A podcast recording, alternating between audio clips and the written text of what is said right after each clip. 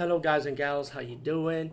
Today I'll be talking about an awesome way to start your free podcast, and I mean free, no catch, no gimmicks. It's totally free, easy to edit, easy to record, and easy to promote and monetize your podcast.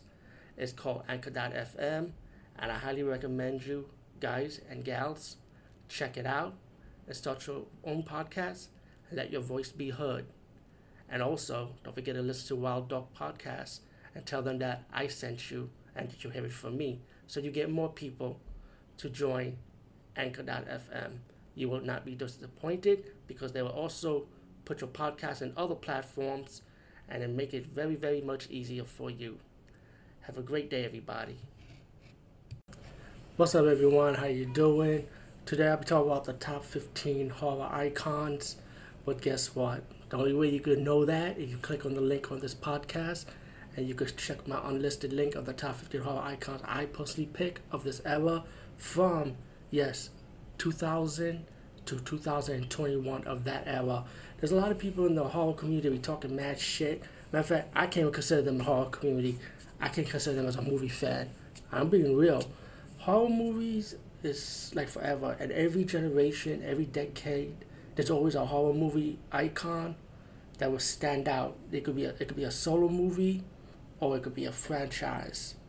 You know, and um, my top 15 pick is, is pretty interesting. I'll give you a little spoiler of a few of them I did pick. I picked Annabelle.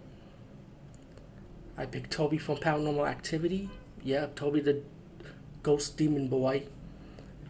You know, don't mind spoilers. This is an example. But you see, people say this ever don't have good horror movies, and I prove people wrong all the time. There is good horror movies. It could be in the theaters, it could be on the home market of the digital media release, or it could be movies that never been released on DVD or Blu-ray yet of of 2000 era because movies are still being produced that haven't got the money enough money to put it out in the open from this era. So we're talking about this era from 2020 21. We're not talking about the 90s, 80s. They already established themselves with horror movie icons. You know, like in the 90s, you got Puppet Master franchise, you got Subspecies of the Vampire.